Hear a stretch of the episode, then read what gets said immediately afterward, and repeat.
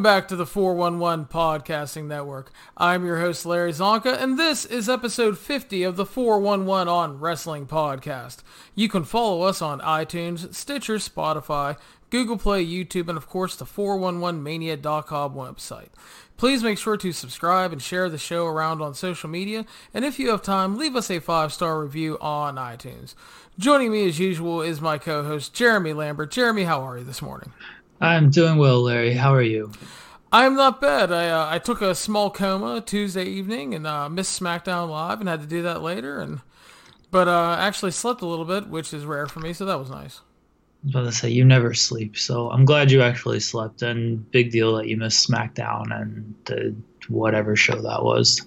Yeah, I reviewed them. I just uh, yeah, I just uh, I laid down, went to take a nap, had my alarm set, and apparently slept right through them. So. Oh yeah, it's uh, yeah. So I crashed out, and then of course since I crashed, I obviously didn't sleep last night because I was wide awake. So I reviewed those shows, did some other preview work, and uh, started the Super J Cup is finally fucking on demand. So I was able to start on that a little bit, and it's like it's about time. That's what three weeks old now. Yeah. Uh, come on, New Japan, got to be better now. And now with Impact coming to Access, which we'll talk about. Uh, New Japan's going to be pushed down even further. I fear for New Japan on Access. Yeah, there's a probably might be a good reason to. And like you said, we will talk about that later. We have a we have some previews to get to. We'll talk about the uh, Impact and Access TV deal, and then we will preview two of the Destruction shows coming up this weekend, as well as WWE Clash Champions. A loaded weekend, Jeremy, and that's not even counting stuff like the uh, the Impact shows that are on Twitch and Impact Plus this weekend. So there's a lot of wrestling if you're looking to watch a lot of wrestling this weekend. We're not talking about those shows, are we? No. Okay, I didn't know if you're gonna pull an ROH on me and being like, "Oh, we're gonna preview these Impact shows," and it's no, like, "Oh my no, no. god." I know I, I wouldn't do that to you, and I, I know we have to record so you can go to lunch with your dad. So we will listen. Uh, it's it's my birthday this weekend too. I'm not watching all this damn wrestling. Got better things to do. Yeah, yeah, yeah. no, so uh, we will uh, we will have a good time talking the wrestling as usual. And like I said, it's gonna be a busy weekend. There'll be a lot of wrestling for you guys to watch if you are up to it. So we will start off today with the New Japan Destruction and Beppu show, which is the uh, Sunday morning early show Eastern Time. And uh, we start off, Jerry. We have the, the Young Lions Cup tournament continuing, starting off with uh, Karl Fredericks and uh, Yota Tsuji. Any thoughts on this one? Figure Fredericks will win. I've not watched these Road to Destruction shows, so uh, uh, but uh, I'm doing results. I know Fredericks seems to be doing pretty well, so he'll probably um, win. Like it's going to come down to Narita and Umino anyway. Yeah, I uh, I think Fredericks does take this one well. He is looking really good. Uh, Shibata's boys are doing really well, man. He is, dude is an excellent teacher, obviously. Uh, moving on, we have Shooter Umino and Alex Coughlin from the uh, LA Dojo, and I'm, I'm picking Shooter on this one. Yeah, definitely.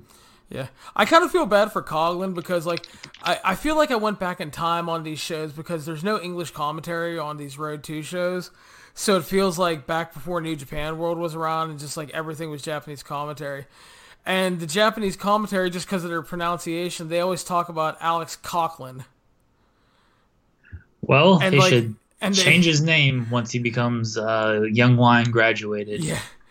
But it's like I, I, I swear to God that they're almost like accentuating the cock in it. It's like it's so bad. But yeah, Shooter should beat him. Coughlin has also looked good. Uh, the LA Dojo Lions period have looked good. So we move into some of our undercard tags. We have your boy Ren Narita, Uemura, and uh, Taguchi facing off with Yuji Nagata, Michael Richards from the Fale Dojo, and Clark Connors. The team Nagata will win. Yeah. So, and I, am sorry, actually, the, it's uh, Narita, Uemura, Taguchi, and Nagata versus Richards, Clark Connors, Toa Henare, and Nakanishi. Yeah, I have a uh, team Nagata winning here. Blue Justice prevails, man. But uh, and again, uh, pretty much all the young lions have looked really good. Michael Richards is okay. I'd kind of call him the um, the low man on the uh, Lions totem pole right now. And again, I think that's it kind of goes back to what we talked about with the LA Lions at first, to where they weren't getting a ton of reps and working with all these vets as much as they need to, and then they got a chance like on the G1 tour and really improved. So I'm sure Richards will improve now that he's getting to work on regular tours. Uh, well, he's he's old, isn't he? He did a stint on Seinfeld. Now he's a wrestler. I mean, good on him. Well, there you go. So uh, you have uh, Sho Yo and Jushin Liger facing off with Minoru Suzuki, Kanemaru, and Douki. Oh, fucking Douki. Um, we'll we'll go with the Roppongi Liger. First of all, that's Mexican indie scum legend Douki to you. Um, no, he's actually been perfectly fine in these tags. He's he's been you know there's been nothing wrong with him. I mean, I, I'd rather him in these than like in these singles matches, like in the best Super Juniors. He's better in the tags. Uh, the best part, obviously, about this will be the Liger and Suzuki interactions. So, God, I still hope we're gonna get that singles match soon because I want to see those guys kick the shit out of each other. It would have like I feel like that was the whole point of doing these these tags is to give us the singles match at like King of Pro Wrestling because they did it earlier in the year and then it was dropped for no reason. Now they're picking it back up. Like New Japan usually delivers on this stuff. Yeah, they ran a really good angle on the one Road 2 show where uh, Liger was doing commentary and Suzuki's coming out during his entrance. He beat the shit out of some young lions and then he attacked Liger and ripped him out of the commentary position, beat his ass and gave him the Gotch Power Driver and then uh, uh, Tanahashi and Taguchi made the save, and then they had the main event tag. So yeah, they're still definitely building towards it. I just I hope we get it soon, man. I'm looking forward to it because Suzuki feels like really fresh after getting the G1 off, and uh, Liger can still go when he needs to. Next up, Robbie Eagles, Will Ospreay, Honma, Makabe, and Ibushi battling with El Phantasmo, Taiji Ishimori, Yujiro Takahashi, Kenta, and Bad Luck Fale. This is building up the Kenta and Ibushi match uh, the next night, as well as the Eagles and Ospreay versus um, Ishimori and Phantasmo uh, junior tag title match also on the next night. Uh, so we have some uh, entangled storylines going on here, which is always good. And uh, dude, fantastic! If you, I, I know you haven't been watching the Road Two stuff, but uh, Eagles and Ospreay have been so fucking great their their teamwork is so clean and crisp, and it's just like really good. So I'm really looking forward to that junior tag match, which we will be talking about in the next show. Uh, who do you think wins here, the Team Baby Faces or Bullet Club? Uh, probably Bullet Club and keep Kenta limited. Yeah, that's kind of my thinking too. Uh, I, I figure Bullet Club wins because they've been taking a fair amount of losses as of late. And, uh, you know, you have Honma on the other team, so he's perfectly expendable to take a loss. Uh, moving on, uh, variations on the theme on this whole tour, we get a Sanada Bushi, and Shingo versus Okada, Goto, and Rocky Romero match. This is obviously the continued build to Sanada versus Okada and King of Pro Wrestling, as well as Shingo and Goto, who are facing on uh, Destruction in Kobe. So Lij or Chaos, Jeremy? Lij. They always seem to win these fucking tag matches. Yeah, they've been trading a bit, and I um I believe I'm going. I think they're doing the same match the next night actually, so they're probably going to trade. So I will go Chaos Night One, but either way, it's gonna you know. Uh, continuing with variations on the theme, they've been running version of this the whole tour. Naito and Evil versus Jay White and Chase Owens. Uh, pretty much all of these matches are Lij winning because Jay White's either tagging with Goto or Chase Owens or like Yujiro. Um, it's usually fine. Naito kind of takes the night off, and then they do a post match angle to build up to their IC title match in Kobe. Uh, yeah, that's what from what I've seen on the highlights. Um, when I when I post the results, Jay White steals the title, and Naito makes fun of him, and then he gives the title back, or maybe he still has the title. Either way, I figure Lij just keeps winning because that's what Chase Owens is there for. Exactly. Yeah, Chase is there to, to work a lot with Evil and then to you know take the fall at the end. Uh, a match that was originally a non-title match and then got turned into a title match after um, a trios match on the uh, tour. IWGP Tag Team Champions, the Guerrillas of Destiny, will face off against Big Tom Ishii and Yoshi Yoshihashi. Jeremy. It'd be cool if Ishii won the tag titles. They need something in this tag division, and a short run for Ishii and Yoshihashi makes sense. Uh, but I figured Guerrillas of Destiny retained, and I don't really need Yoshihashi with the title, do we? It'll be a good story. It'll probably get a pop. You know what? Fuck it. Ishii and, and Hashi win. Yeah, um, I have higher hopes for this than I normally would because for as much as Yoshihashi is just kind of the bastard clone of Okada, I mean, when he needs to, he does step up, and obviously Ishii is great. And as we've talked about several times, the Guerrillas of Destiny have had some really good matches this year. The the Briscoes and Aussie Open matches uh, immediately come to mind. So they have stepped up as of late. I'm not saying that this will be great, but I think it will be better than your Garden Variety Guerrillas of Destiny match. And I kind of think that we may see a title change here, and they could just change him back at King of Pro Wrestling. Um, you know, they can do a lot of things, but I would not mind a change up and um, new champions at all. So I think we will get a title change. And then we move on to our main event here in Beppu. We have RH Jeremy, nothing but love for RH, the Rev Pro British Heavyweight Champion Hiroshi Tanahashi, facing off with Zack Sabre Jr should be as usual with these two a fantastic match. Um, I'm not quite getting sick of it, but it's it's getting a little long in the tooth, kind of like Okada and Sanada. All right, it's always great. I'm never gonna knock the match quality, but at the same time, we've seen it a lot in, in the last year, and I just want them to do something new and I think Zack Sabre gets gets the title back. The Tanahashi win just seemed like it was something for the UK crowd. I don't know what they're doing with Tanahashi is the thing. Like we talked about before Royal Quest, we thought he was going to kind of be like the down ace and just lose and kind of go into the G1 next year, Wrestle Kingdom, sort of down on himself. But he beats Zack Sabre, and it's like, all right, what are, what are we doing with him here? But so maybe Zack Sabre beating him here. Show I don't know if the Royal Quest was a fluke, but you could kind of play it that way. I, I think Zack Sabre gets the title back because if Tanahashi beats him again, then you're looking at Tanahashi in a completely different way coming out of the G1. And I, again, I just don't know what story they're telling with him right now. Yeah, it's going to be interesting to see what they do here. Um, know, we talked about they've had great matches ever since Zack has come into New Japan. Uh, Tanahashi is now up in the series four to three overall, following the win at the Copper Box. So it will be interesting to see what happens uh, result wise. I do think they will have another great match. Uh, and hopefully it's the last one for a little bit because wow, it's great every time out. Like you said, it is getting slightly repetitive, and you don't want to burn it into the ground when you can bring it back later, because they're gonna be facing again, you know, New Japan Cup or G1 next year. So you don't want to just keep running it into the ground. So I'm gonna be really curious to see what happens here. I'm telling you right now, if if uh, Tanahashi retains, and I I think he will, and I am picking him. If he wins, I think there's a definite chance that Ospreay loses his championship to Phantasmo, King of Pro Wrestling, and that they will build to Ospreay versus Tanahashi at one of the Dome shows. Calling my shot.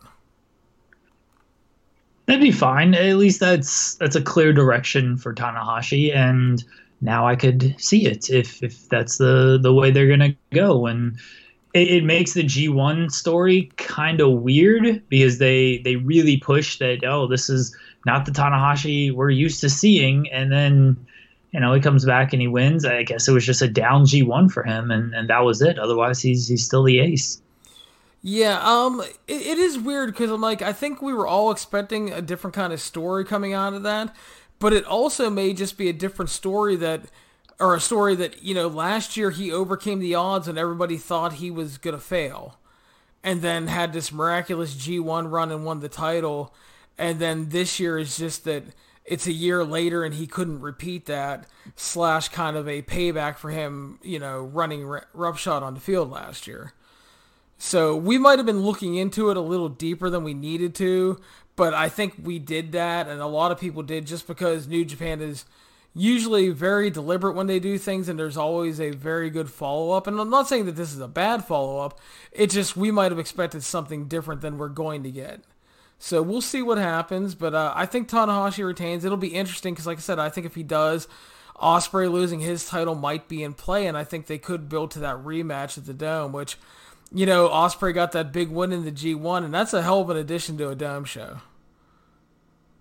Definitely, definitely. And I think we read more into it because they pushed it that way. It's not like we just made it up out of thin air. Like Kevin Kelly said a lot, like, "Oh, this isn't the Tanahashi we're used to." So um, I, maybe we took that further than we needed to, but yeah, again, that's the thing with New Japan is usually when they do stuff like that, you can kind of read into it a little bit further. And here they they're either not doing that or they're they're telling just a weird story with, with Tanahashi where he wins a title even though he's not the ace anymore. Yeah, so then we move on to the Monday show in uh, Kagoshima, which we start off again with Young Lions Cup action. And we have uh, Yuya Uemura versus Clark Connors. Uh, Clark Connors wins. Yeah, uh, I think Clark Connors wins as well. I've been I started reviewing the uh, Super J Cup matches because yes, they are finally out. Everybody, all reviews coming. Uh, Clark Connors and TJP was really good. Clark Connors definitely stepped up big in that match. Looked like he belonged in there with TJP on every level. Didn't feel like a young lion at all. So it was a really, really good performance from him. And uh, we move on. Jeremy, your boy, Ren Narita versus Michael Richards. Ren Narita obviously wins. Ren Narita, I'm telling you, if he fixes the hair game, Jeremy, the ceiling, there is no ceiling for him. You're have, too caught up on the hair. Not everybody. Kurt Angle is one of the greatest of all times, and he never had hair. Kurt Angle I mean, started off with point. a solid, gentlemanly hair game. he had hair at one point, but he turned it. He turned even better. Steve Austin didn't have hair when he, he became Steve Austin. He had a beautiful bouffant when he was younger. Yeah, and then what did he? When did he become the, the big star? When he shaved it. He still had hair when he was in ECW cutting awesome promos. The hair game starts the rise, Jeremy. ECW doesn't count as being a big star unless you're Impact Wrestling looking to hire. Don't don't talk shit about my hair game argument. Anyway, we move into undercard tag team action. Nagata, Taguchi, Shooter Umino, and Tsuji versus Nakanishi, Toa Henare, Karl Fredericks, and Alex Coughlin. Team Nagata wins. I have Team Nagata as well. Should be a fun little undercard tag. Again, good for all the young lions to be working with some of the more established names, which they need to do. Uh, moving on, Big Tom Ishii, Yoshihashi, Yo, and Sho versus Tama Tonga, Tangaloa, Bad Luck Fale, and Chase Owens. Uh, we could be coming off of a title change here. Uh, if that is the case, I think Bullet Club wins. Yeah, it depends on who wins the, the IWGP tag title match. Whoever loses that match will win this uh, multi man tag match. It's kind of what I'm thinking as well. Uh, next up, Tanahashi and friends with uh, Makabe, Honma, and Jushin Liger versus Zack Sabre Jr., Minoru Suzuki, uh, Kanemaru, and Douki. Same thing. Whoever wins the main event probably loses this one. Fair enough. Uh, I am officially picking Team Tanahashi here, actually. Uh, again, back to the uh, shades uh, variations on a theme. Okada, Goto, and Rocky Romero versus Sanada, Shingo, and Bushi. Like I said, they're probably splitting this series. I had Chaos winning night one, so I have LIJ winning here on night two. Yeah, whoever loses night one will win on night two. Yeah, pretty much safe to say. Uh, again, variations on the theme. Naito and Evil versus Jay White and Yujiro Takahashi. Uh, again, should be a LIJ win with a post-match angle and Naito taking it easy with Night Off Naito in town. Sounds about right. Uh, and then we get back into the real shit here, Jeremy. IWGP Junior Heavyweight Tag Team Champions El Phantasmo and Taiji Ishimori defending against the Birds of Prey, Will Ospreay and Robbie Eagles. They had the great match at Royal Quest that not many people saw if you watched it live because of feed issues, and like that match was shorter. I would imagine they're going to get much more time in in this one, and that can be good and bad because a, a shorter match obviously means you can work a real quick sprint and and these guys are really good at that kind of style and, and, pack a lot of action into a limited amount of time. If you work a longer match you have to pace yourself a little bit more. Either way you got four really fantastic wrestlers. Um, i mean we saw the the chemistry between Ospreay and uh, Eagles just even at Royal Quest. You said it's seemingly only gotten better since then. So it's going to be a great match. I think that Bullet Club retains though because Ospreay is still the uh, IWGP Junior Champion. You could pin the loss on Robbie Eagles, or you can pin the loss on Ospreay and, and set up the the title match. I know I think Eagles is are, um, Phantasmo is already getting his title match on the next uh, or King, King of Pro, Pro Wrestling, Wrestling, right? Yeah. yeah. So you could get get the win with uh, Phantasmo pinning Ospreay in this tag match potentially, but I, I think Bullet Club retains. Yeah, I think they retain too. Uh, yeah, like I was saying, yeah, Eagles and Ospreay have been great on the road too. Stuff, you know, short undercard multi-man tags, but just their teamwork and stuff comes across as completely effortless. They're so good. And then, uh, like I said, I've been starting to review the Super J Cup and um, Phantasmo and Robbie Eagles, cliche heel finish aside, had a really great match. Um, just working so well together. We all know Will Ospreay is great. Ishimori is great. Um, their first match at Royal Hall or uh, Copper Box Royal Quest was great. Uh, they will get more time here in the main event spot or co-main event spot. Um, like you said, it, it, could be a slight hindrance, but I, I, think it will allow them to expand on all the good stuff they did in that first match. And I expect this one. It could be the best match on the show, uh, depending on how things shake in the main event. Really looking forward to it. A title change would be really cool because it would give Eagles his first big New Japan Pro Wrestling accomplishment. But they are going to be doing the junior tag title tournament coming up, so I think the titles are going to stay put. Um, and yeah, I just I think this will be a great match. Highly looking forward to this. One of the best matches on paper on the tour. And then we move on to the main event of the evening. Kota Ibushi defending his right to challenge for the IWGP Heavyweight Championship at Wrestle Kingdom 14 against Kenta, who defeated him in the G1. Kota's winning. I think we all agree on that. Extremely worried for Kenta in this match because he's coming off, whether they're going to say it's a concussion or not, he's coming off getting knocked out against Ishii did not look good in the second half of that match. He's it hasn't been that long. It's been what two weeks? Like two weeks isn't a good recovery. Usually, usually if you get knocked out in an MMA fight, you have no contact for like 60 days, 30 days minimum, and we're talking 15 days for this guy. And like his style, you know he's gonna take these shots. You know Kota, he's a striker as well. He's gonna fucking kick him and punch him and hand palm him extremely hard. I I don't know. I'm more. It, it should be good. Kota's great. Kenta is great as long as he's conscious. Um, but this just seems like such a quick turnaround for Kenta after getting knocked out against Ishii, and I'm I'm worried about this man's health and safety. Yeah, um, I think there are definite concerns with the match because, like you said, they, they worked a a hard hitting kind of pseudo kickboxing style match in the G1 and they're probably going to do that here again.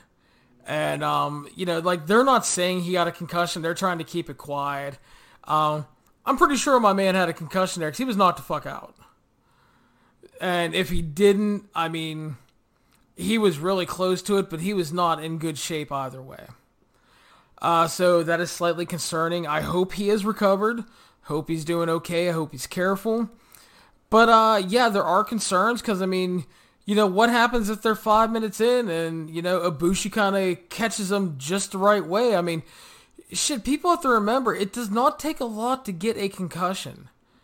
Um, I, I think it was uh, R-Truth fucking concussed uh, Ted DiBiase Jr. with a slap. And a lot of people think that that sounds ridiculous, but I mean, it's not as hard as you think if you catch someone just right. It's uh, if you've ever watched MMA, sometimes you see a guy get hit and you're like, how did that guy get knocked out? It's like, if you get caught on the button sometimes, that's all it takes, the right spot. So it is a little worrisome, but if Kenta is doing well, if everything works out, they have the potential to have another great match. Um, yeah, I mean, I think there's n- absolutely no danger in Kenta losing here. I think it would be a horribly stupid choice um, because there is going to be a time where it comes time for the briefcase holder to lose. And like, if it would have been like if you have like a Goto win or Jay White would have snuck out a shitty heel win, you could make the argument for that, but not with the Kenny win. Oh, and that's my fucking alarm. Same alarm that didn't fucking wake me up last night. Thank you very so much, asshole. Everyone knows your ringtone or your alarm tone now. Yeah. That's gone off before on the show too, unfortunately. yeah, I think it has actually. But um, yes, I mean, hopefully everything works out well, and hopefully we get a great match. But uh, the only thing that might hurt it, besides an injury or problems with Kenta, is the fact that there may not be a lot of drama in the match because I don't know if anybody's really going to buy Kenta beating him for the briefcase on the concussion thing as well is yeah, it doesn't take a lot, and once you've had one, it, it takes even less. And uh, we don't know Kenta's concussion history, um, but he's been wrestling for a long time. I guarantee he's had at least one. And the fact that he may or may not have had one two weeks ago uh, just isn't a, a good sign. And I don't know. I like typically I'd be looking forward to this match, but coming off of that, I just I care more about the the safety of these guys than than great matches. So I'm I'm hesitant on on being excited for this match. It's hard not to be concerned after, especially after that match when you see him stumbling around trying to climb the ropes. I mean, obviously the second half of the match there was a lot of scary parts too, but I mean the match is over and you're like, all right, well maybe he's okay, and then my man can't even climb the ropes and looks like he's just gonna fall on his ass because he's so out of it. So yeah, I, I hope he's okay. I hope he doesn't get injured any further. And um, you know, we talked about this before the G1, Jeremy. What is going to be the the long term um kind of status of Kenta here? Is he going to be able to make it? Is he going to be able to stay healthy? Is his body going to fail? And I'm not like writing him off and saying he should retire because he had, you know, he got knocked out. I'm just saying, I mean, there were valid concerns raised prior to the G1 by a lot of us, you know, lots of people, us included, and you know, you have to think about that here because, as you said again, you know, you get knocked out or you get a concussion, it's much easier to get one another time, uh, and hopefully that is not the case. Hopefully he will be all right, but um, yeah, again, potentially great match, but definitely a reason to be concerned for various reasons. I, I hope it goes well. Um, and we're not going to learn a lot from Kenta the night before in that tag match. Maybe we'll learn a little bit, but this will be the the big test for him. He, he probably does very little in that match, I'd imagine. He he should. He honestly shouldn't tag in. Yeah, he, he, he should he should take a page out of Naito's playbook and take a night off. So, and there's nothing wrong with that occasionally, especially on an undercard tag like that when there's like nine other guys that can carry the load. So moving on here, Jeremy, we had uh, some big news break this week. Uh, first of all, um, WWE has changed up the Royal Rumble weekend for 2020. There will be no NXT takeover to go along with the Royal Rumble. Instead, WWE will, will run a Worlds Collide event in its place. WWE has ran a few of these in the past, um, and they featured talents from 205 Live, NXT, NXT UK, and random main roster talents not doing anything but aired on tape delay. This one will be live. Initial thoughts on this, Jeremy? I don't care about this as much as it seems like other people do. Uh, they're still running an event on Saturday. We kind of knew the takeover schedule was going to change once they moved to um, USA Network because you couldn't keep pairing them with the big events. They, they want NXT to feel like a third brand. If you just run a show uh, prior to every big WWE pay per view, then you're not really feeling like a third brand. You're feeling not almost like a supplemental brand, not not quite a developmental, but uh, like a supplemental brand. So they they want to give them their own weekends. I know there's talk that they're going to run every single Saturday head to head against AEW. If that happens, my God, uh, they're going to kill us on these Saturday nights. So there's going to be one Saturday where it's AEW, NXT, and then like a UFC or Bellator show as well. Um, there's going to be probably plenty of those Saturday nights actually, if, if that's their plan. But I think it's good that they're moving Takeover away from the the big four shows, and we'll see if they, it keeps that way. I think WrestleMania they'll probably still keep it on the Saturday night because it was like already announced. They even already announced it for for Boston last year. And granted, you know the schedule can change up, but that was their their plan. So I'm not reading like a ton into this just yet until kind of more information comes out. Either way, it's just it's WWE delivering more wrestling and more content because that's what they're going to do by the end of 2025. There's going to be something on WWE Network live every single night. And I realize that seems like a long ways away, but Triple H just did an interview where he's like, in 20 to 30 years, we're going to be Marvel and Disney, where we're just content producers and not even we're not looked at as like a wrestling company anymore. We're just produce content, produce content, produce content, and they're already headed that way. And this is just another step towards that. Yeah, I, have seen a lot of people that are like, "Oh, I hate this. This is horrible," and I, I don't see why because granted, the Worlds Collide stuff in the past, they were kind of like throwaway things. I mean, they weren't bad or anything. There were some good matches on them. But the fact is, now they're planning for this. Now they're planning for this to be a live event. This is just not taped additional content for the network. This is going to be a live special. You're probably going to have NXT UK involved along with NXT, along with 205 Live, and maybe even some main roster stuff that won't make the Rumble pay per view. Because you have to remember, Royal Rumble, you're only going to have like five matches on the Rumble main mm. card. If that. You're going to have the two Rumble matches, which take up the majority of the show. And then you probably have two title matches and maybe something else. But there's not going to be a lot. So on, on a Worlds Collide, you could run a six or seven match card you can run an NXT title match. You can run an NXT UK title match. You can run a cruiserweight title match, which wouldn't make it on the Rumble card. You can run a women's tag title match. You can do a lot of stuff. I, I don't necessarily see it as a negative because it, they definitely have the talent to put on the show, and if if it's booked right and you put the right matches on, it can probably be just as good as any takeover. Yeah, the Worlds they have so much talent, and they're probably only going to gain more by the time Royal Rumble rolls around.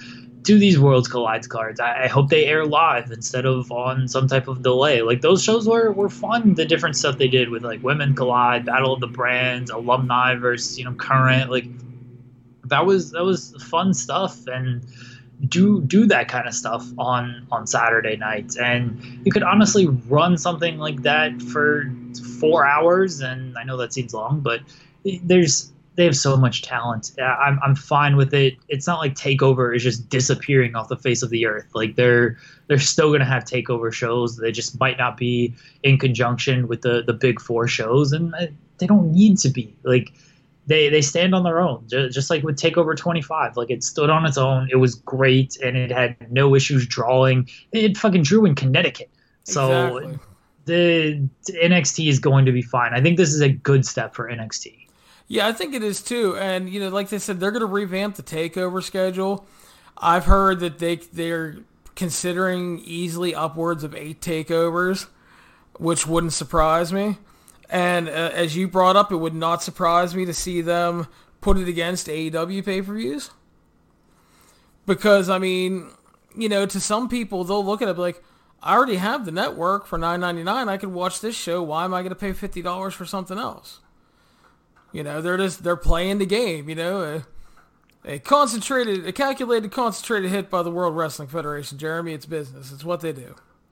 But I mean, it's and that is yeah, that is the thing. Like, yeah, they ran you know Evolve across Fyter Fest, and like that that's fine. Both of those were were streaming.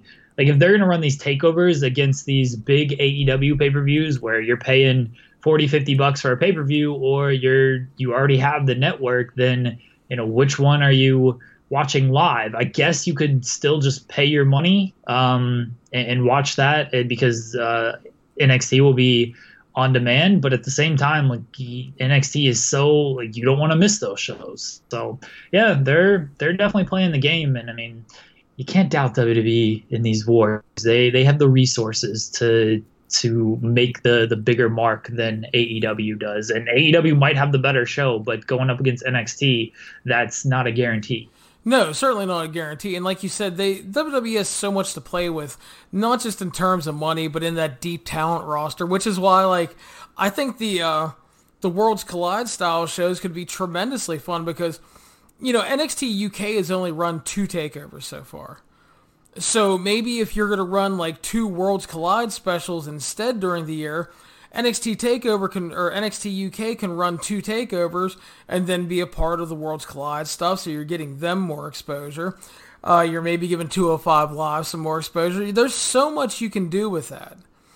And again, if you actually build up some women on these other brands and make a viable tag team, you can throw the WWE tag team, uh, women's tag team stuff on there you know, to mix things up and actually show that you're defending it across all brands, which now that NXT is on the USA Network should really become a reality at some point. It, the schedule is going to change even between now and January because depending on how the Wednesday Night War goes, it, WWE is going to make even more changes. So I wouldn't even be too tied to the this schedule as it is right now with Worlds Collide and, and what's going to happen. But they got a lot of options with all the talent and resources that they have. Yeah, and again, it's uh wrestling's fucking crazy in 2019, dude. It's uh we keep talking about it, all these names showing up. You have AEW becoming a thing. We're about to talk about some big impact news. And then like shit, like the Rock and Roll Express is working the East Coast New Japan shows. I'm what excited a, for that. I can't. What a fucking wait. time to be alive. yeah, I can't wait for that. All I want is the Rock and Roll Express versus Jado and Gedo in a 10 minute Memphis style brawl.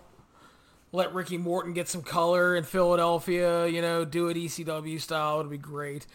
I mean, yeah, Jado doesn't do much these days, but I mean, that's like a bucket list probably for them because those two are such huge Memphis marks and they love tag team wrestling.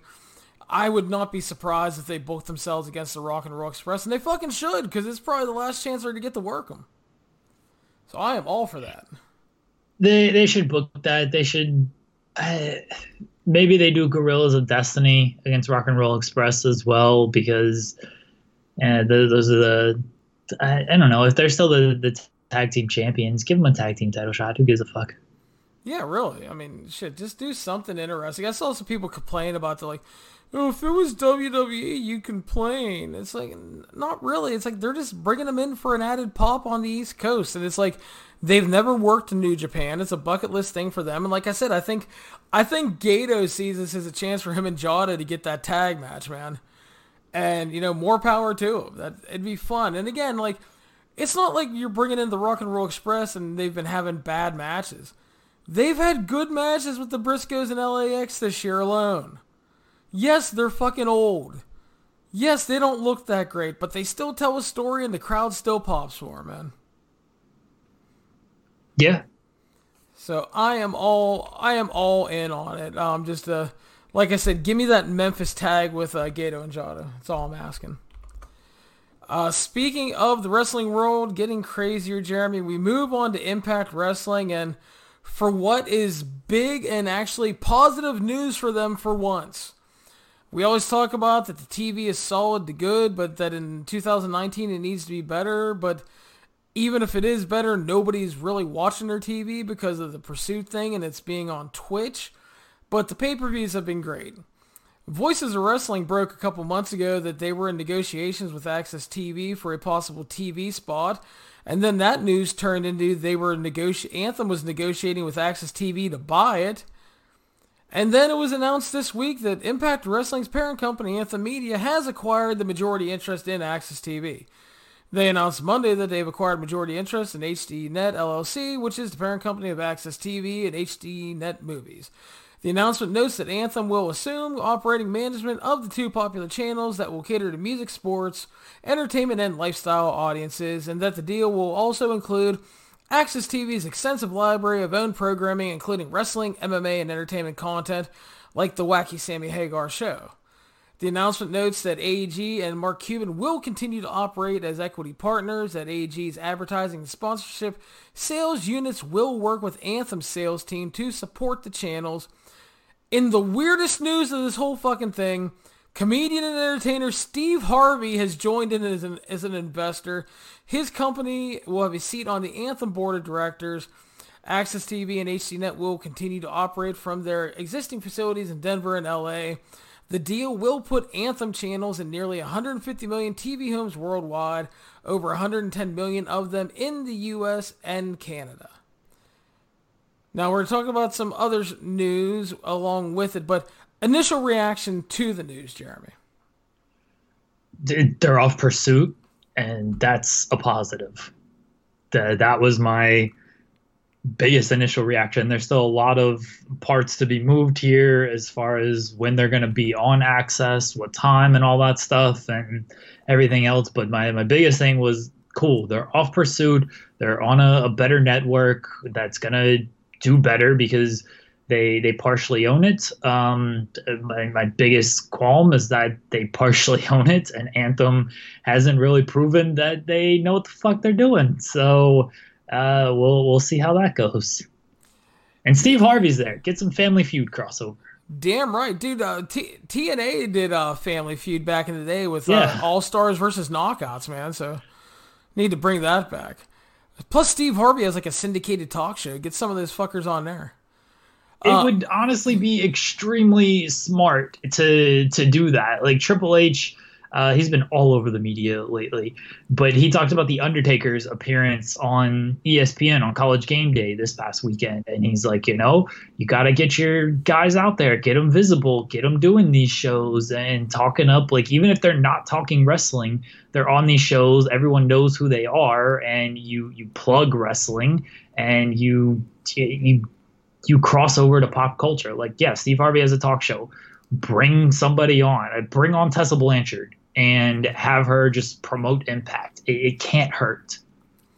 Yeah, seriously. I mean, you have to do something, and hopefully that will be part of it. Again, it's too early to tell, but you would like to think that that will be part of it. Um, as with any major company acquisition slash merger, there are casualties already. AXS TV has reportedly shut down their Dallas office following the purchase by Anthem. The office, which handled the production for New Japan Pro Wrestling, among other things, was shut down Tuesday. Keep in mind, New Japan uh, runs on AXS TV along with WOW Women's Wrestling. Cuts have come quickly following the Anthem acquisition, with uh, 40 people reportedly let go on Tuesday. Um, AXS shuttered the Dallas office. And according to the Wrap, in addition to the office being closed, 40 and perhaps more were laid off, which includes almost half of the Dallas staff.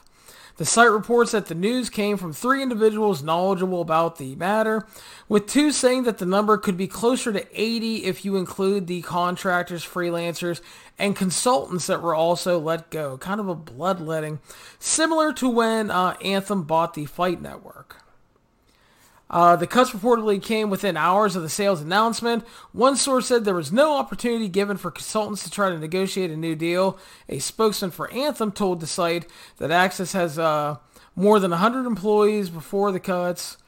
Uh, and while two of the sources say that there are about 20 that remain, the spokesman said he believes the number might be higher.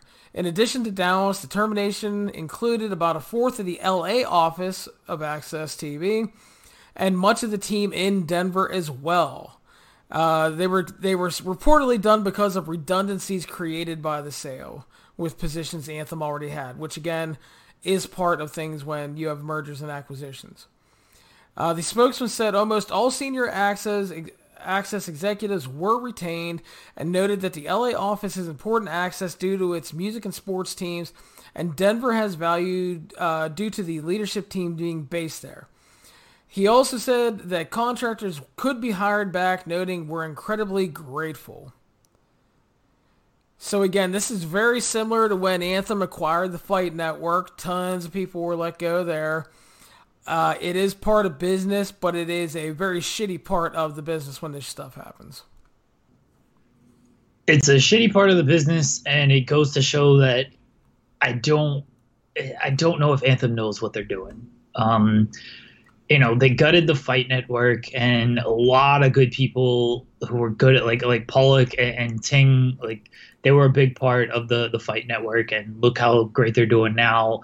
They could have stayed on and, and been even better for the Fight Network. Now we have Anthem coming in Access. Uh, cutting Adam Swift, who was integral in getting ROH on HDNet. He got New Japan on Access and like was the producer for New Japan and stuff. Like he was big part of, of getting wrestling on that channel. Uh, they they cut Cindy from public relations, who was very easy to deal with uh, when it came to really anything. Like if we ever had a question about you know programming on Access, she was quick to respond. She always sent out uh, pressers with like women of wrestling and stuff. Very very easy to work with. Like they they cut a they cut some good people.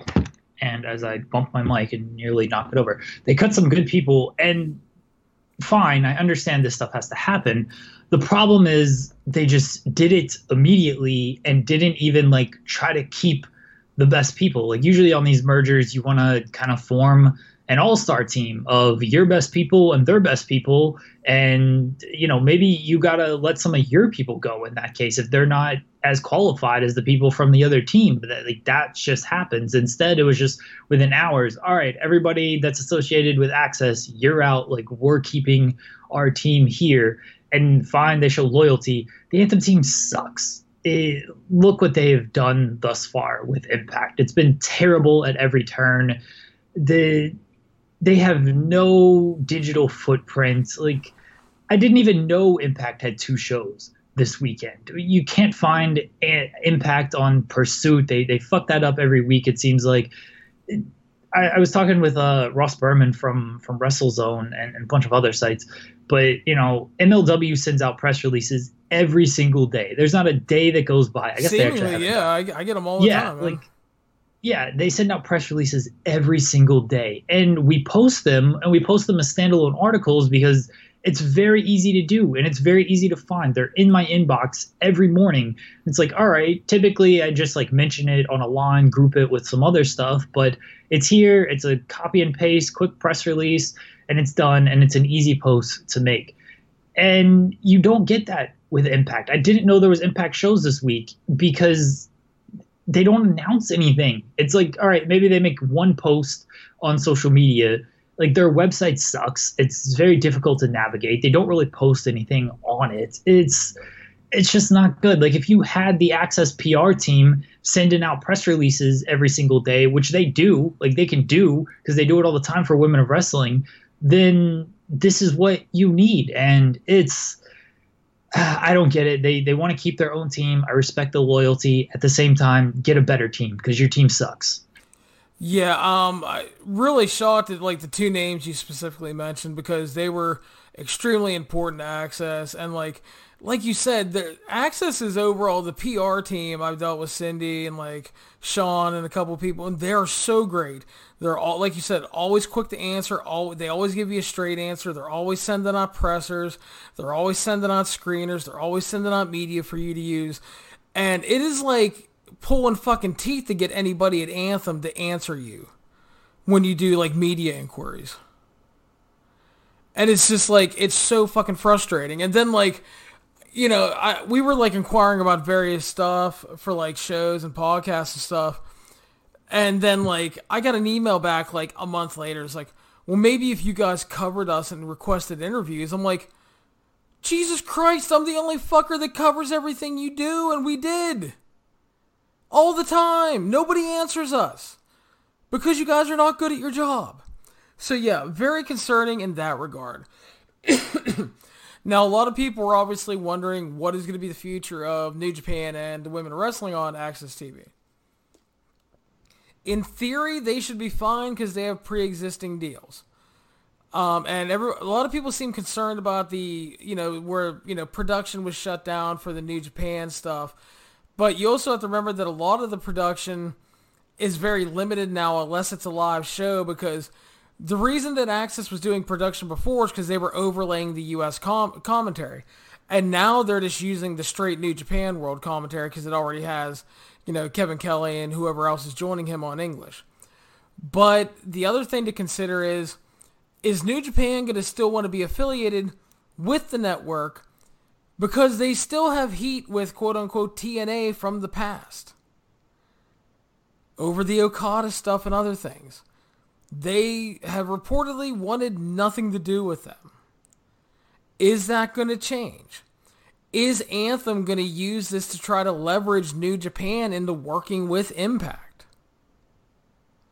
Which, I mean, I don't know if it would work, but at the very least, they should try because the ROH thing hasn't really been you know, they've not been happy with that. I'm not saying I exactly want to see it, but if I'm Anthem and I'm trying to improve Impact in some way and I own this network now, I would at least make the effort. I don't know if it'll happen. And that's the other thing I keep reading. Oh, well, this means Impact is going to work with New Japan now, and the tide's going to change. Listen, listen, listen.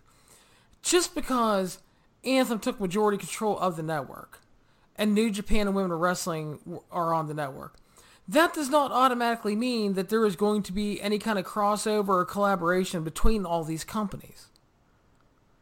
Now, yes, it would probably be extremely great for Impact if they could parlay that into a deal.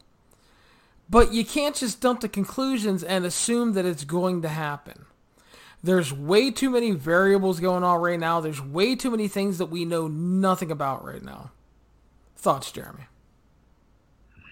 It, Impact's not working with New Japan, or to, to flip that, New Japan's not working with Impact. Impact would probably love to work with New Japan because that would really increase their their visibility and give them new talent and really good talent to work with. Uh, New Japan not having that. First off, they they're still with their ROH deal. They're they're loyal. They're going to honor that. Like if they if they wanted out of that, they would have just broke it off and they'd be working with AEW right now because that's a much more beneficial relationship. Um, I, I don't even know if like Impact has talent. New Japan would would want. They could use some of those guys. Like Rich Swann would, would be cool in the junior division. Uh, but like Impact's biggest star is a female, and New Japan's not gonna use her, so th- that's already almost a knock against things. Like Callihan's not fucking going to New Japan and doing stuff. They don't want him. So yeah, New Japan's not working with Impact. I hope that things are still okay with New Japan and they stay on access. I think Voices of Wrestling said the, the deal isn't up until 2021 anyway. So it looks like regardless, they're going to have another year and some change of, of doing something on access. But they they gutted the Dallas office, and that's where New Japan uh, did their business out of. And so who knows? I don't I don't have faith in Anthem. I really don't. They've given me no reason to have any type of faith in them. They they had to buy a majority stake in a network just to get Impact onto a, a better platform. Like that that doesn't speak good for the confidence in them that that they had to go to those lengths to to get this show onto a, a viable network when they own the network that they were on. Like they could have easily increased the visibility. You put them on at a better time and you don't run commercials for the last half hour of the show. And instead they they fucked all that up and so they're like, "Well, we're just going to buy this other company and then we're going to release all the good people." And I it's good for impact in a sense that it'll it'll increase, you know, how many people see them because they'll be on access. I'm very worried about the stuff that the majority of fans won't see and only read online because Anthem just doesn't seem like a competent company. Yeah, the the other thing that really concerns me too is that if New Japan ends up running a live special again on Access TV at some point, that means that Anthem is going to be in control of the production then. And Sweet! I'm super excited to to watch uh, Sammy Hagar commercials instead of the Okada main event. I am not thrilled about that because I, I their production is not very good. And like I reviewed the uh, season two debut episode of the Women of Wrestling show, right? And let me tell you, there's some money involved in that because that fucking production of that show, Jeremy, worlds ahead of ROH, MLW, and Impact. So clean, beautiful, and crisp. Looked fucking beautiful. And obviously being on uh, Access, it's in like luxurious HD and everything. And then you look at Impact sometimes and it looks like it's shot on like a fucking 1998 Nokia cell phone. So yeah, not exactly thrilled about the production aspect of that. The good news is obviously Impact will be getting on a better network. Here's the question, Jeremy. What night of the week do you move them to? I'm Wednesday night. Fuck you. we have enough shit to do.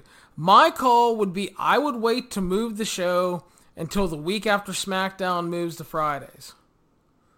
Or the week that SmackDown moves to Fridays, and I would move to Tuesday. Better night of the week, already established for wrestling. Get you off of fucking Friday night. You can put them in the 8 to 10 spot. Much better. Uh, yeah, two, Tuesday night makes sense. I mean, your really only two options are, are Tuesday and Thursday. They used to run on Thursday, didn't they? Yeah. On Spike. Yep.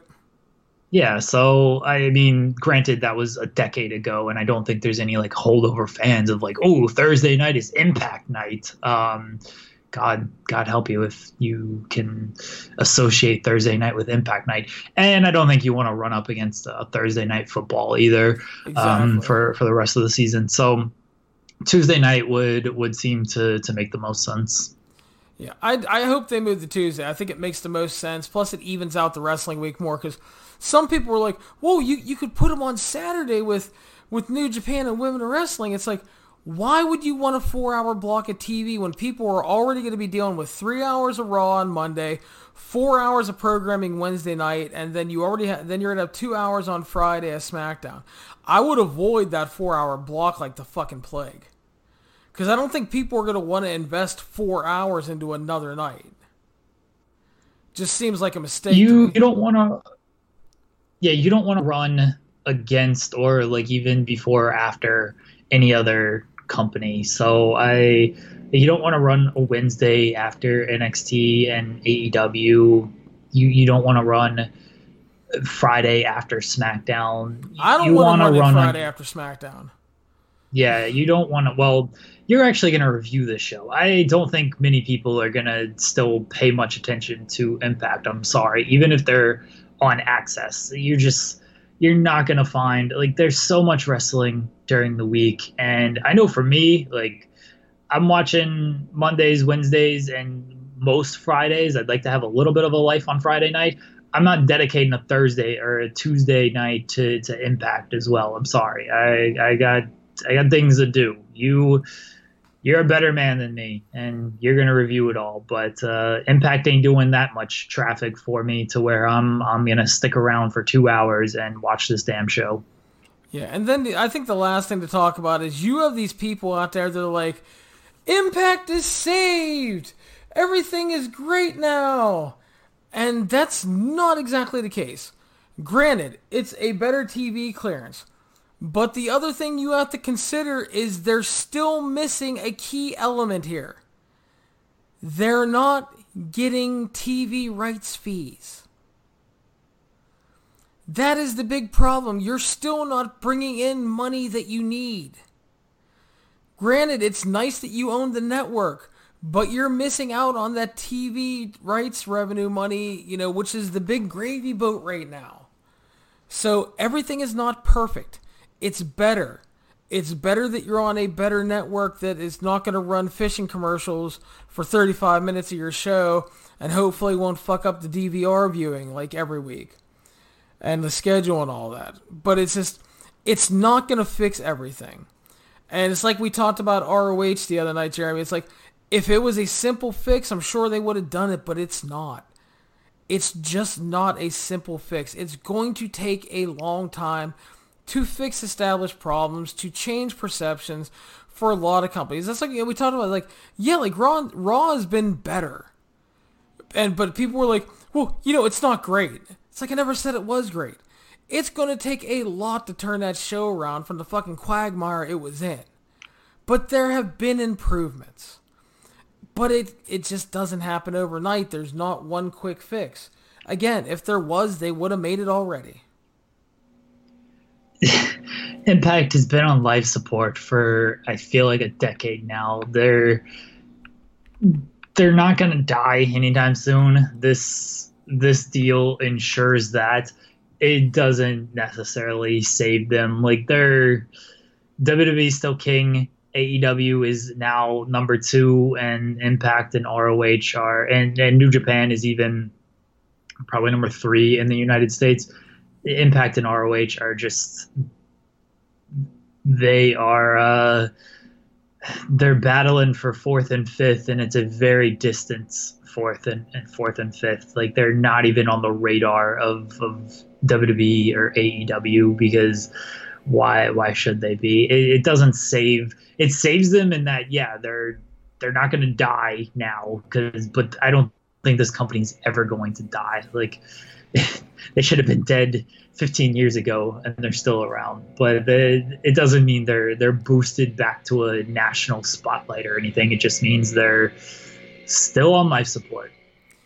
Yeah and people don't like hearing it because like oh you're just complaining that you know the company's gonna die. No.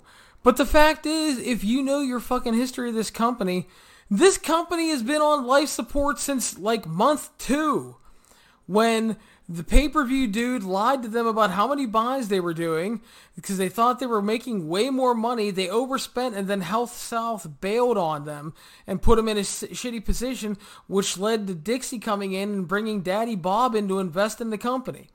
And then they got deep in the hole when they had to buy time on Fox Sports, and then they lost to Fox Sports then, and then they finally got Spike TV and then they were slowly doing well, and then of course you had the Hogan Bischoff regime coming and fuck up a lot of stuff. And then just, you know, you lost Spike TV because of, you know, Dixie Carter and her fucking emails and the Vince Russo stuff. Then you went to Destination America when you lost, uh, you know, two thirds, three fourths of your viewership. You went to Pop TV, which wasn't much better despite being in a ton of homes. And now you're doing like 10% of your viewership that you were doing on Spike TV because Nobody has Pursuit. Nobody watches it when they can even find it. And you're mostly on Twitch drawing three to 5,000 people. So again, a lot has to be done to fix this company. It's not saved. It's not fixed. To put it in the plainest terms, they got another stay of execution.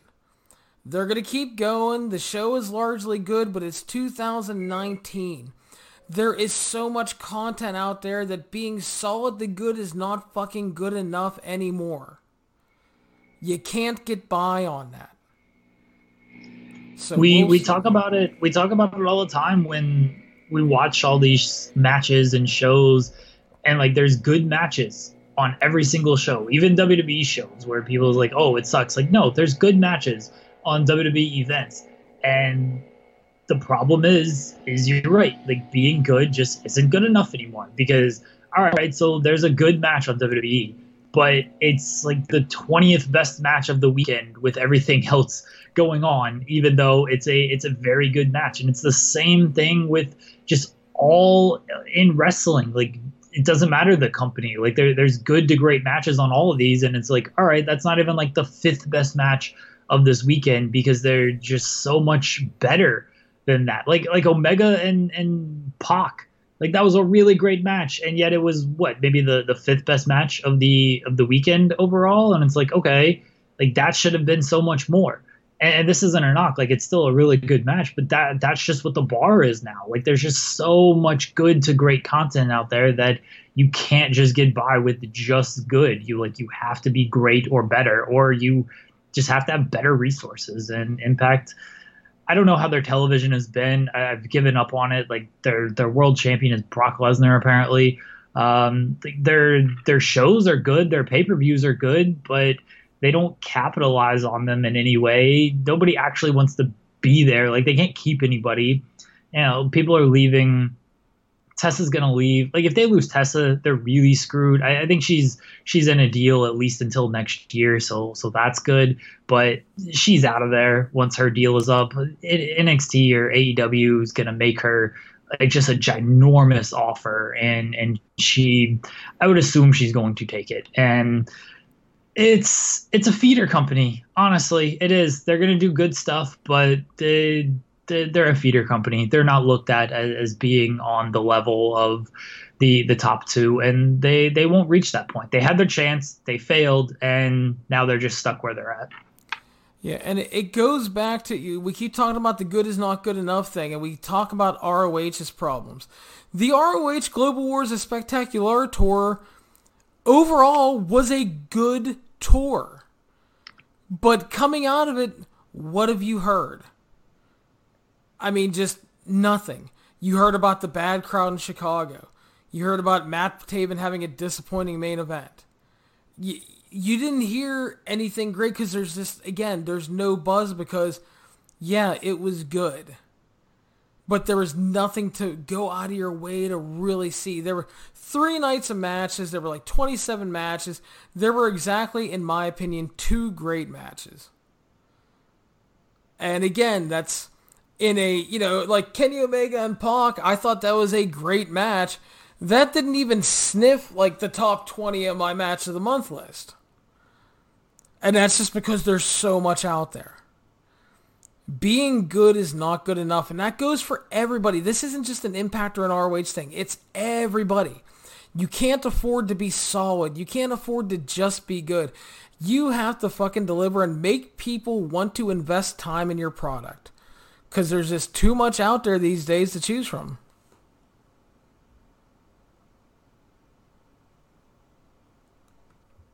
Pretty much. I mean, whatever. We'll see what happens with the AXS deal. I'm I'm happy that Impact got on a better network, um, but there's still a lot of uh, kinks to be worked out, namely Anthem. Yeah, and I'm concerned about a lot of that. So we will see how that shakes out. Jeremy, we're to close up uh, this week's uh, this episode here, and we're going to talk about WWE Clash of Champions 2019 taking place Sunday night in the Queen City of Charlotte, North Carolina. We start off with a no disqualification match between the big dog Roman Reigns and Eric Rowan. The angle has been wacky and nonsensical for the majority of it. But I think the last two weeks of television have been really good with Eric Rowan. Like they're they're making this guy out to be a big deal, to be a threat uh, and then they're they're just gonna put Roman Reigns over him. Imagine it'd be fine, especially no disqualification. They'll probably do some wild ass brawl like they did on SmackDown. Then it'll probably be pretty good because Rowan's not bad, and and Roman like we know he can work, especially this kind of style. So it it, it should be fine. I'm not again, the angle was dumb, but the the match itself, I, am actually looking forward to it. They they really heated up Rowan in the last two weeks, and I'm excited for this match. I agree with that. A lot of the angle has been bad. The last two weeks has been actually pretty good with Rowan. I like a lot of what he did. Brawl on SmackDown as the go home angle for them was good. I do like the change to no DQ. I think Rowan's a lot better than people give him credit for. He was really good tagging with Bryan. Uh, and this is a big chance for him. You know he's going to work really hard to make the most of it. I think the stipulation will give them a lot of advantages, the use of smoke and mirrors and stuff, which will help. Um, I, I yeah, I, I think Roman wins. Part of it is the big thing with me is, is like they're really in they they're seemingly really invested in Drew McIntyre, and they would not put Drew over Roman. And I just I can't see Eric Rowan being the guy to beat Roman. You know what I mean? No disrespect to him, I just I don't think WWE values him that highly. If he does, and it's a good match, great. At least it's different and surprising. It, yeah, it'd be good if Rowan won, but it feels like it's leading toward maybe Bryan comes in, interferes, gets Rowan the victory, and you know, Bryan was the mastermind behind this all along. And we'll see. They got some options, but I'm not believing they're putting Rowan over Roman until I see it. Yeah, I again, I, I, I don't think it'll happen, but we shall, excuse me, see Sunday night. Moving on, Cruiserweight Championship of the World. Your champion, Drew Gulak versus Humberto Carrillo versus Lince Dorado. I was actually really excited about this match when it was just Gulak and Carrillo because they had a great built-in storyline with Gulak formerly being Carrillo's mentor early on. And then it kind of came full circle and Carrillo was going to get his title shot. And then WWE kind of had to get cute about things. They booked a Carrillo versus Lince Dorado match. And then Dorado won, so he got put into the match, which I really don't think was needed, other than the fact that I think Dorado's just here to take the pin. The good news is Dorado is good in tags and multi-man matches, but again, I think he's just here to eat the pin, and I think Gulak will retain. Sounds about right. I haven't kept up with 205 Live. I got to binge it this week, but I don't see the point of taking the title off of Gulak just yet, especially in a, a triple threat match. So keep the belt on him. Dorado, weird addition, but if he takes the pin, then whatever. Yeah. Uh, next up, IC champion Shinsuke Nakamura versus The Miz. Jeremy, your thoughts?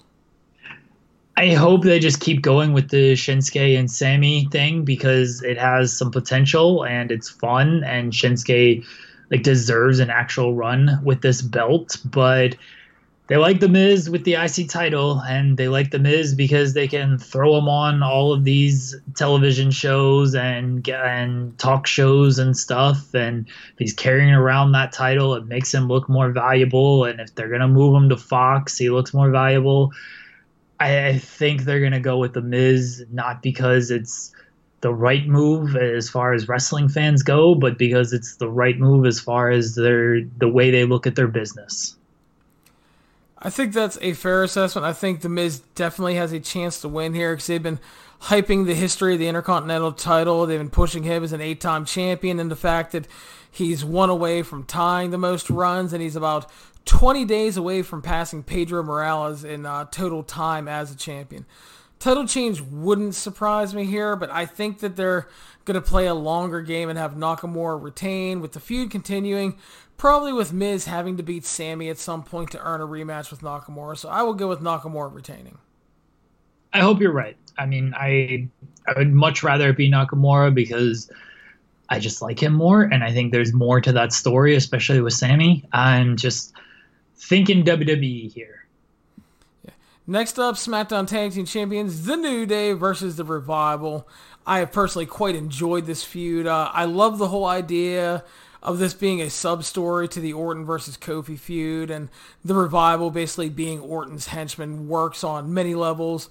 Really enjoy that one. Kind of gives them something better to do than just like hanging around with Shane.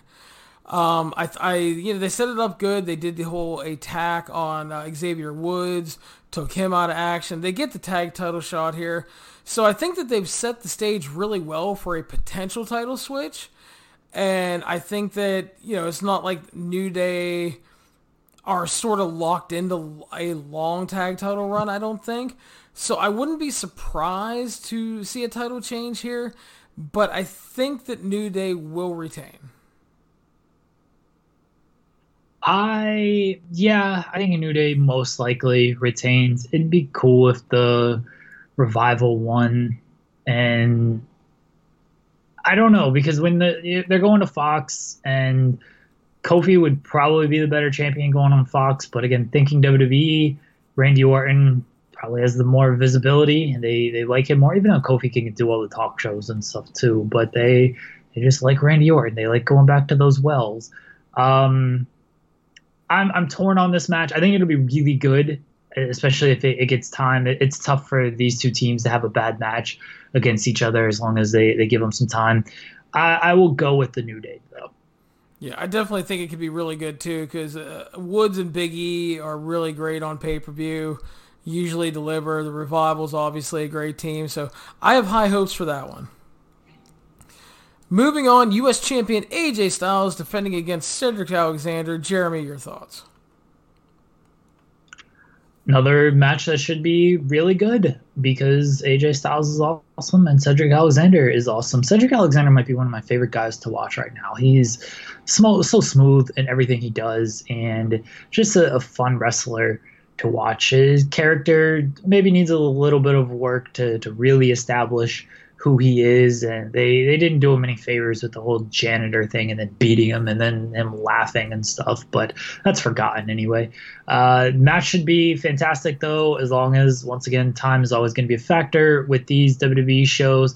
I know people are down on Styles because he hasn't been AJ Styles in a little bit. He's, he's getting a little bit older.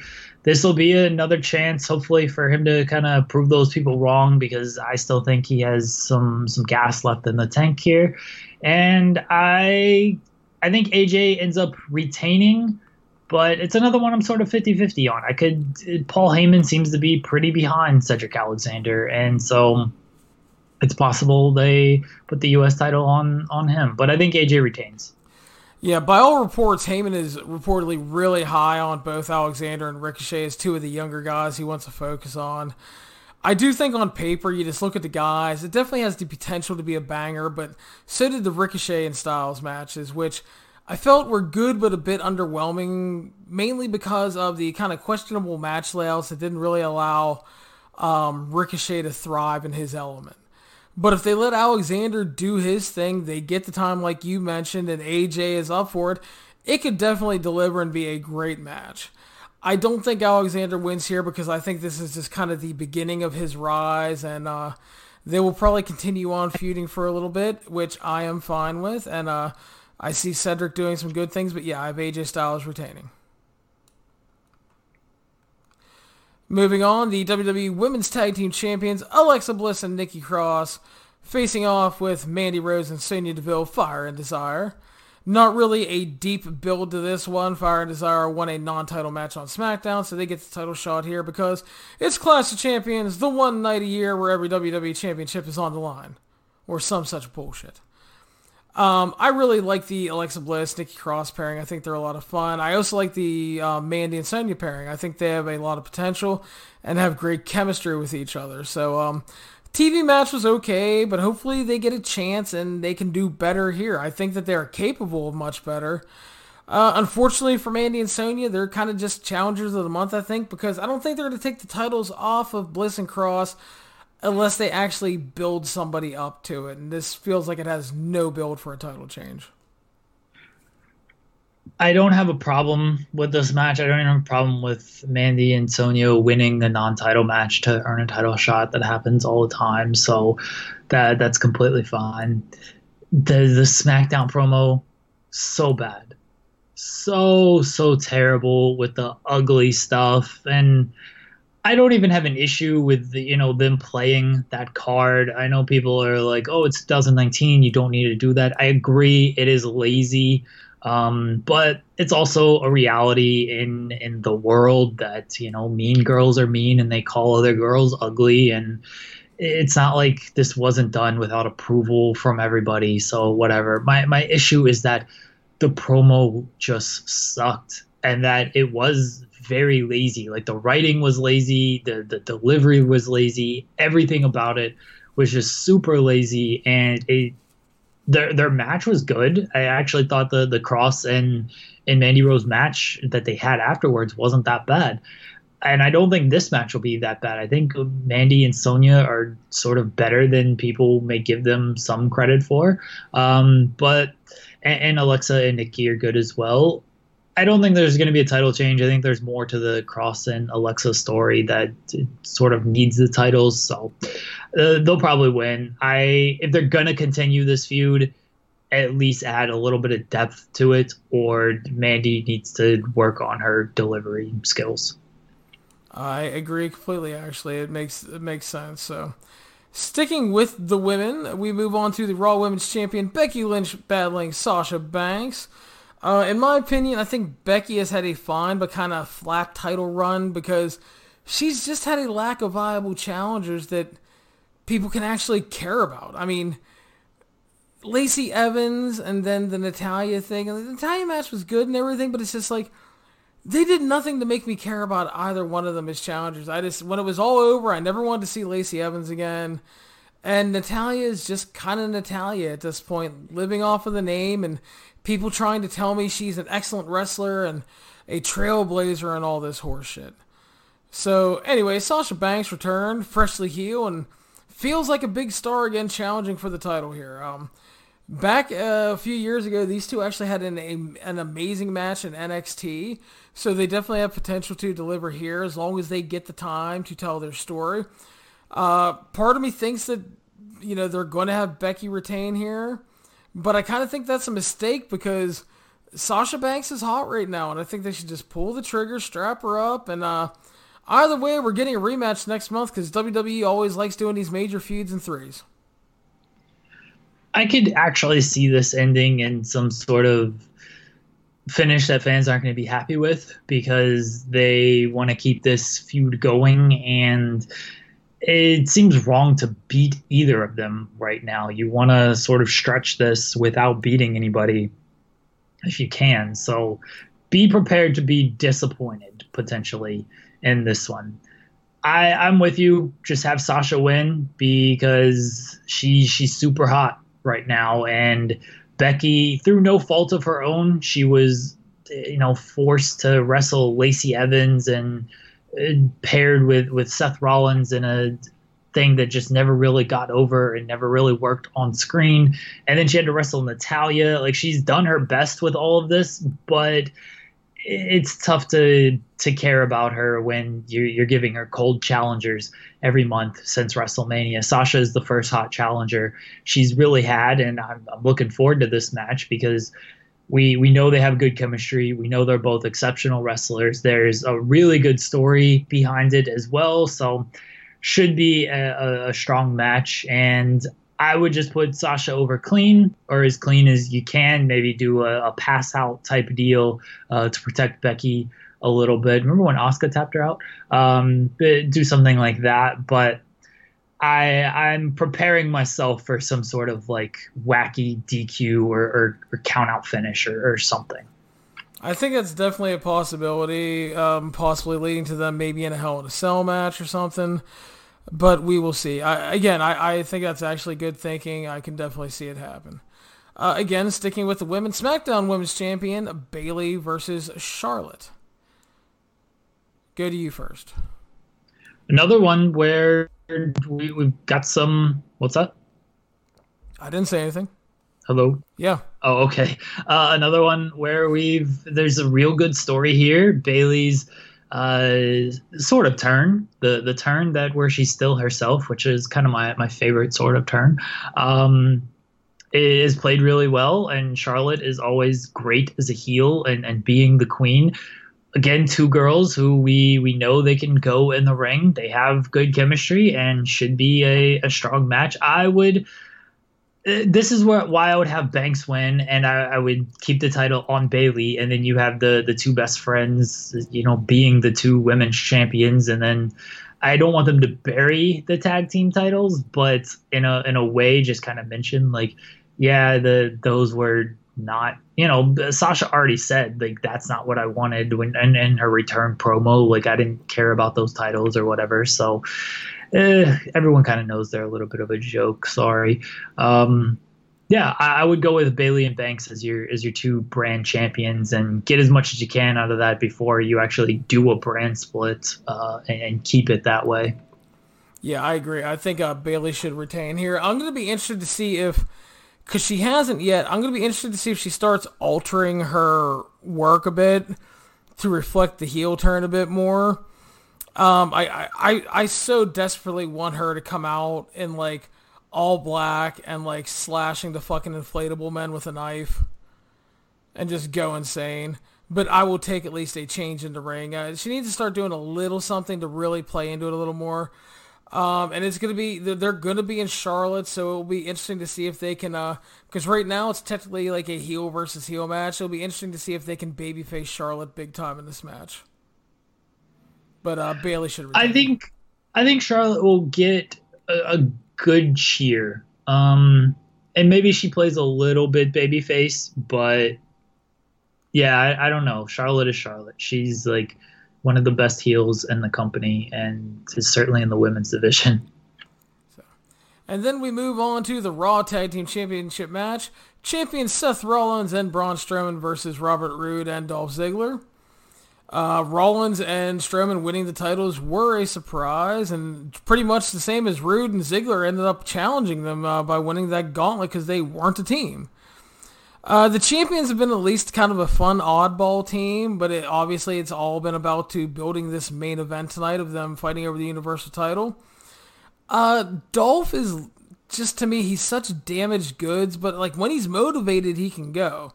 So hopefully this tag team will actually be something good for him because I'd rather see him in a tag team than trying to challenge for the world title. Uh, I think Roode is actually an excellent tag team worker. So yeah, I mean, you go back to his TNA stuff and everything. He's so good, and he was the highlight I thought of the Gauntlet match when they won as well.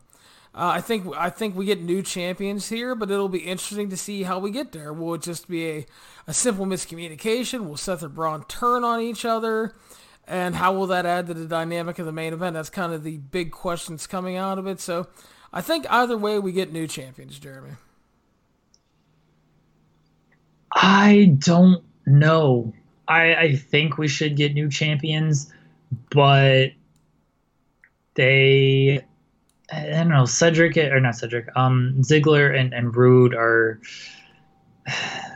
they, they don't do much for me, even though I'd rather them just be a tag team than, than be singles guys and not doing anything. Really, Ziggler, he just does very little for me. And Roode, it doesn't seem like he's going to do anything as a singles wrestler anyway. So at least he's getting on TV, and Ziggler is just better as a tag guy. But for some reason, I, they, they seem to kind of like this wacky partner Rollins and Strowman type deal. It would certainly add more heat, but then at the same time, you're going to have to beat one of the guys who is in the main event, and you're either beating your Universal Champion or you're beating the guy who is challenging for the Universal title, and that doesn't make a lot of sense to me. I almost feel like later on this week we're gonna get the addition of the the OC and the Viking Raiders to this match, and it, we're gonna that's how they're gonna do this title change. I, I can't see them actually beating Braun or Seth an hour before they're set to face each other in the main event for the Universal title. That's actually a pretty solid idea, adding those teams so you don't have to necessarily beat Seth or Braun. It's not a horrible idea. Uh, and they, they kind of did set that up Monday and everything with the way they did the uh, the main event and the uh, loose association with uh, Ziggler and Roode and the OC and stuff, and then the Viking Raiders and everything getting involved. So uh, not a horrible idea, and I wouldn't be surprised to see it. If that happens, you can take a good victory lap, Jeremy. It will. I definitely will. I just, I think you got to do something. You can't beat your your main event in a tag team match an hour or two before the main event. It doesn't make any sense to me. So either they win, or they're stupid, or you you add other people and have somebody else take a pinfall. Fair enough. I kind of like that thinking. It'll be interesting to see if they do that. Uh, next up is the WWE Championship match. Champion Kofi Kingston versus Randy Orton. Uh, for me, this has been a feud where I have found the build and angle way better than the in-ring so far. I thought the first match was it was far from bad, but also disappointing to me. Uh, I think that they can deliver, deliver, and I hope that they do, and I hope that they bring in a lot of the uh, the good stuff and intensity that they've uh, done in the build, which I've really enjoyed. So I'm hoping for the best here. I think regardless of who wins, we're getting a rematch next month. Again, WWE really likes doing these things in three. Um, I can definitely see Randy Orton picking up the win here and uh, becoming the champion heading into Fox. That's my I don't know if it's a worry, but my thinking as well that they they like Randy Orton and they like going to him uh, in these spots and with going to Fox Orton he he's a name name from the past. I Kofi is actually better for what they want to do because Kofi is doing all these talk shows. Randy Orton fucking going on these local shows doing interviews. Uh, it'd be great actually if they forced Orton to go to like Fox 13 uh, in in Louisiana and do these shows. Like uh, that'd be great with the way Orton uh, doesn't give a fuck anymore but Kofi, you know, you can put him on ESPN and all these other shows and get that visibility out there. Um, I'm with you on the in-ring stuff. Kofi's run has been disappointing from from that regard, and Randy Orton. I, I had hopes that at the at SummerSlam maybe he steps up, elevates because it's SummerSlam because he's working with Kofi because it is a, a big feud, and he's like, no, he's just gonna work Randy Orton style and more more power to the guy, honestly. Um, that's what we're gonna get here. We're gonna get Randy Orton style. Kofi's gonna do what he can, but you can only do so much in the situations. And I, I don't know if they'll end the feud here. It seems like it's good for Hell in a Cell, but you also don't want to run like every match in a Hell in a Cell. So I I think I think Kofi actually retains. I think they keep the title on him for a little bit longer and keep the title on him going into Fox. Fair enough. It's definitely that you they could definitely uh, do either easily. So um, yeah, kind of interesting the result. I hope the match is a lot better because again, it's um the feud like the the build out of the ring has been really good and I've really enjoyed it. But it's just like when they get in there and we've talked about it, you know, Randy Orton works his match. And I'm not saying again, I'm not asking for Randy Orton to do flippy doos and space flying tiger drops. I'm just asking for him to step out of his comfort zone every once in a while, which he rarely does. And hasn't for a long time and it just kind of can't remember the last time he did. Yeah, I, I can't either. So, uh, anyway, Jeremy, our main event: Universal Champion Seth Rollins facing off with Braun Strowman. I go to you first. Uh, Rollins most likely wins. I think that sucks for Braun because they're just kind of making him out to be a, a loser in these Universal title matches. Like the guy just can't win them it should be fine. Like it, the dynamic, it'll actually be good because Braun works his style. Rollins will bump his ass off. Rollins will kind of do his comeback. Babyface versus babyface dynamic is a little tough, and I think that's my my biggest issue with with that. But both guys will, will be over in the building, so the match will probably be good. Uh, yeah, Rollins wins. I'm more interested in if the Fiend is going to attack post match or even like during the match, and then we we just get a, a fuck finish or a non finish because that that way you're kind of protecting both guys and the placement. Um, we think this is going to be the main event, and most indications are that it is. The hottest feud is either one of the women's two matches. You could honestly headline with Bayley and Charlotte or Sasha and Becky, and it would be a hotter main event than than Rollins and, and Strowman, but Rollins and Strowman will will most likely main event. I, I'm more interested in the post match though, or the the end of the match with the Fiend because beating Braun doesn't seem smart, but he's also a guy that doesn't need the title. And I don't think you want to take the title off of Rollins this quickly. Like he kind of jobbed out his, his first run after WrestleMania by putting him in a match with Corbin and then the Money in the Bank deal like you don't want to cut off his second run in, in the same manner in a month by having him beat or by having him lose the Braun. Yeah, it's you know it's a risky match to book overall because Braun can be a lot of fun, but he hasn't exactly delivered in big time singles pay per view matches. Plus, if he loses here, you're just Lex Lugering him in regards to the Universal title. It's like he could deliver here, and he should have a chance to deliver working with Seth, because as you mentioned, Seth will bump his ass off for him. And Seth will work hard, and I see him retaining. Uh, either you know he either wins or you know the Fiend gets involved with some kind of non-finish, and you know that sets up the Hell in a Cell match. And to me, though, that brings a whole other set of issues, which we will dive into when we preview that match next month. If we preview it, we don't know this is happening. Like it was advertised by the arena, but card subject is to change. And I mean, Bray has hinted he he talked about it on the the Funhouse uh, with the the crate segment with shoving money down Vince McMahon's throat, but you know he's hinted at going after the Undertaker and Steve Austin, and look where that led the past two nights. So we don't know for sure that this is happening. They're they're certainly teasing it and, and getting fans to think about it, but there's no guarantee the Fiend actually shows up uh, at the end of this match. Who are you to doubt the Fiend, Jeremy? Look, I don't doubt the Fiend. He'll show up in my house right now, but I doubt WWE and what the hell they, they do on a day to day basis because everything changes w- within, like, not even day to day. Everything changes within, like, hours of this company. So they might be teasing something. It doesn't mean they're actually going to deliver on something like this.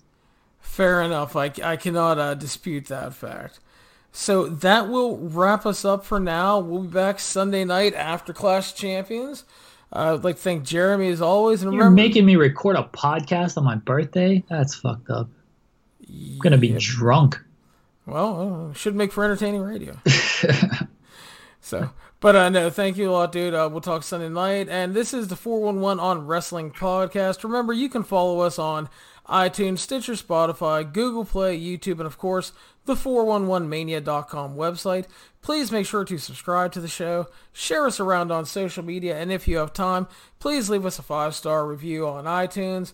Until next time, have a great week.